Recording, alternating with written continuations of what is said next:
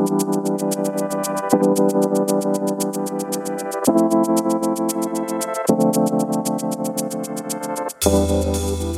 to the Factal Forecast, a look at the week's biggest stories and what they mean from the editors at Factal.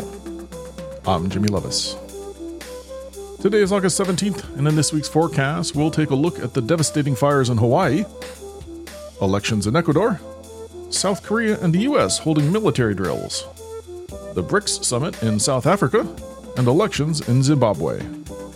You can also read about these stories and more in our weekly newsletter, which you can find a link to in the show notes. Up first, we'll take a look at the deadly fire on Maui. For more on that, I've got the lead for our America's desk, Joe Veyera. Hello, Joe. Hey, Jimmy. Joe, I'm glad you're here. The uh, past week or so has been a real nightmare for an awful lot of folks in Maui, and I hope you can get us caught up on what we need to know about all that. So, to start us off, can you maybe give us a recap on this fire? Yes. So the first brush fire broke out in central Maui early last Tuesday, uh, hours after a red flag warning was issued. Uh, later that morning, another broke out east of Lahaina, and by that evening, we began to see the flames impact the iconic Front Street and downtown area. It wasn't long after that that we started to see the scope of the damage, which, as you mentioned, was immense. And what's the latest then? How are things looking at the moment? The death toll stands at 110 people as of Wednesday afternoon, and with hundreds more unaccounted for, that number is expected to rise. Uh, it's already the deadliest U.S. wildfire in over a century, surpassing the 2018 Camp Fire in Paradise, California, which killed 85. And at least 2,200 structures have either been damaged or destroyed, with Lahaina bearing the brunt. Uh, power has been restored to all but 2,000 of the 12,000 or so customers in West Maui who lost service, not including the homes and businesses that have been destroyed, while an unsafe water advisory remains in place for some areas. How has the government responded to the Lahaina fire? Well, President Biden issued a major disaster declaration last Thursday, which frees up federal aid to assist in the recovery efforts, and he'll travel to Maui on Monday to meet with first responders, survivors, and local officials. Uh, FEMA Administrator Deanne Criswell has already visited and has stressed the need for residents to apply for aid, saying only 1,300 households are currently registered so far. Uh, the White House says more than 700 federal personnel have been deployed to support the response efforts, including nearly 200 search and rescue team members. But all that said, the president has also received some blowback for going several days without commenting on the situation prior to the announcement of his impending visit. How about the reactions from the people? you know, personally, my TikTok feed is filled with Kama'aina, you know, Hawaiian residents expressing feelings from understanding to, you know, just being downright furious. And that's both Kanaka, you know, native Hawaiians and Hawaiian transplants. Are you seeing the same? It's complicated, as you would expect, but I think it's human nature after something this catastrophic to ask what could have been done differently. And right now, there are a lot of what ifs.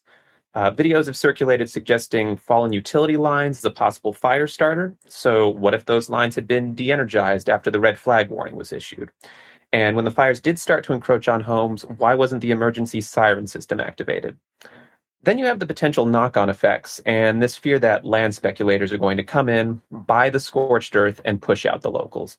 And that's a valid concern, so much so that Governor Josh Green has directed the state's attorney general to explore a possible moratorium on the sale of properties damaged or destroyed by fire. Well, considering all that, what do you think folks should be watching for next? Well, in addition to the president's visit, sadly, we are going to have to keep a close eye on the death toll with such a significant number of people still missing. Uh, even with the apparent destruction, we're not going to grasp the scope of it all until those figures become clear.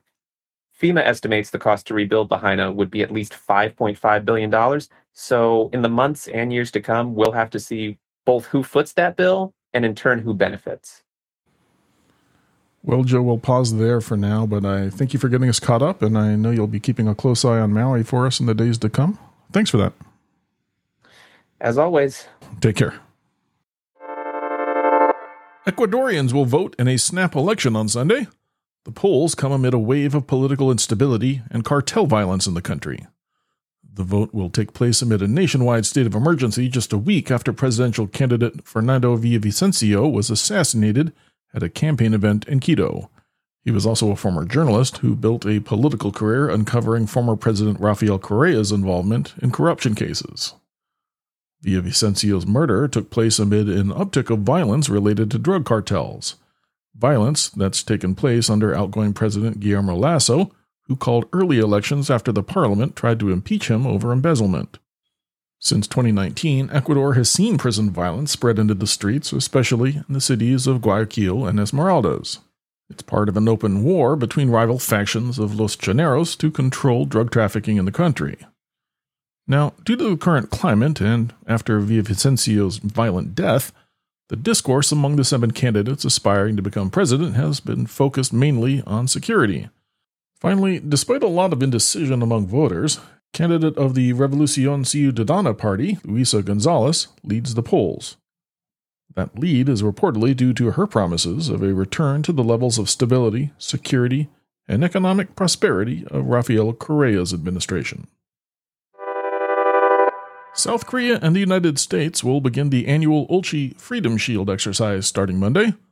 The military exercise is scheduled to last 11 days and will involve South Korean and U.S. forces from across all services. The exercises will include some 30 Allied field drills. In response, North Korea has ratcheted up hostile rhetoric in the lead up to the drills, with leader Kim Jong un recently calling for an increase in weapons production and preparations for war contingencies. The reclusive regime also test fired an intercontinental ballistic missile for the first time in three months in mid July. Now, Pyongyang will presumably continue expressing its disapproval throughout the duration of the exercises, with weapons tests a likely possibility. Meanwhile, South Korea will also be carrying out its first nationwide civil defense drill in six years on August 23rd. That's an effort to prepare for air raid situations, which will include mandatory evacuations to shelters and the restriction of all outdoor movements for 15 minutes. South Africa will host the 15th BRICS Summit in Johannesburg beginning on Tuesday. The international summit goes until August 24th and will include officials from Brazil, Russia, India, China, and South Africa. All heads of state are expected to attend in person except for Russia, which will send its foreign minister, Sergei Lavrov. That, of course, due to the ICC warrant against President Vladimir Putin over alleged war crimes in Ukraine. This conference is set to be one of the largest so far, with South Africa sending invitations to more than 60 heads of state. The United States, United Kingdom, and France did not receive an invitation. Now, this summit will be the first time that BRICS heads of state will meet in person since the start of the coronavirus pandemic. The key issue set to be discussed will be whether to expand membership to the group. That's a point being pushed by China's geopolitical expansionist policies, as well as Russia as a way to overcome the isolation Moscow has faced since the full invasion of Ukraine. Brazil is reportedly against further expansion of BRICS membership, and as the group operates by consensus, Brazil's support will be key.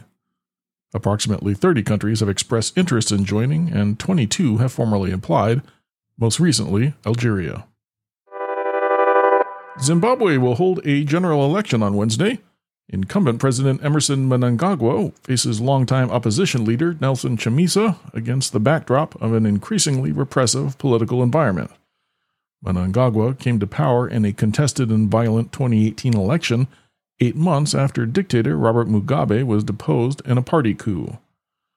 During his five year tenure, Mnangagwa has presided over skyrocketing inflation, allegations of rampant corruption, and a systematic crackdown against government critics. Today, Zimbabwe is isolated from its regional neighbors and heavily sanctioned by Western powers. That due to human rights abuses and the government's failure to resume servicing the country's $14 billion in foreign debt. Now, concerns are mounting over the fairness of Wednesday's polls. Chamisa says more than 60 party meetings have been banned or disrupted by police, and the opposition has not had equal access to the state media apparatus. A simple majority is required to win the vote, and results must be published within five days.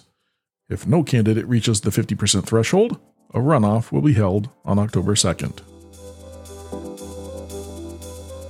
As always, thank you for listening to the Factal Forecast. We publish our forward looking podcast and newsletter each Thursday to help you get a jumpstart on the week ahead. Please subscribe and review wherever you find your podcasts. And we'd love it if you'd consider telling a friend about us. Today's episode was produced with work from Factal editors Irene Villora, Vivian Wang, Agnese Boffano, and Sophie Perryer. Our interview featured editor Joe Veyera, and the podcast is produced and edited by me, Jimmy Lovaas. Our music comes courtesy of Andrew Gospe.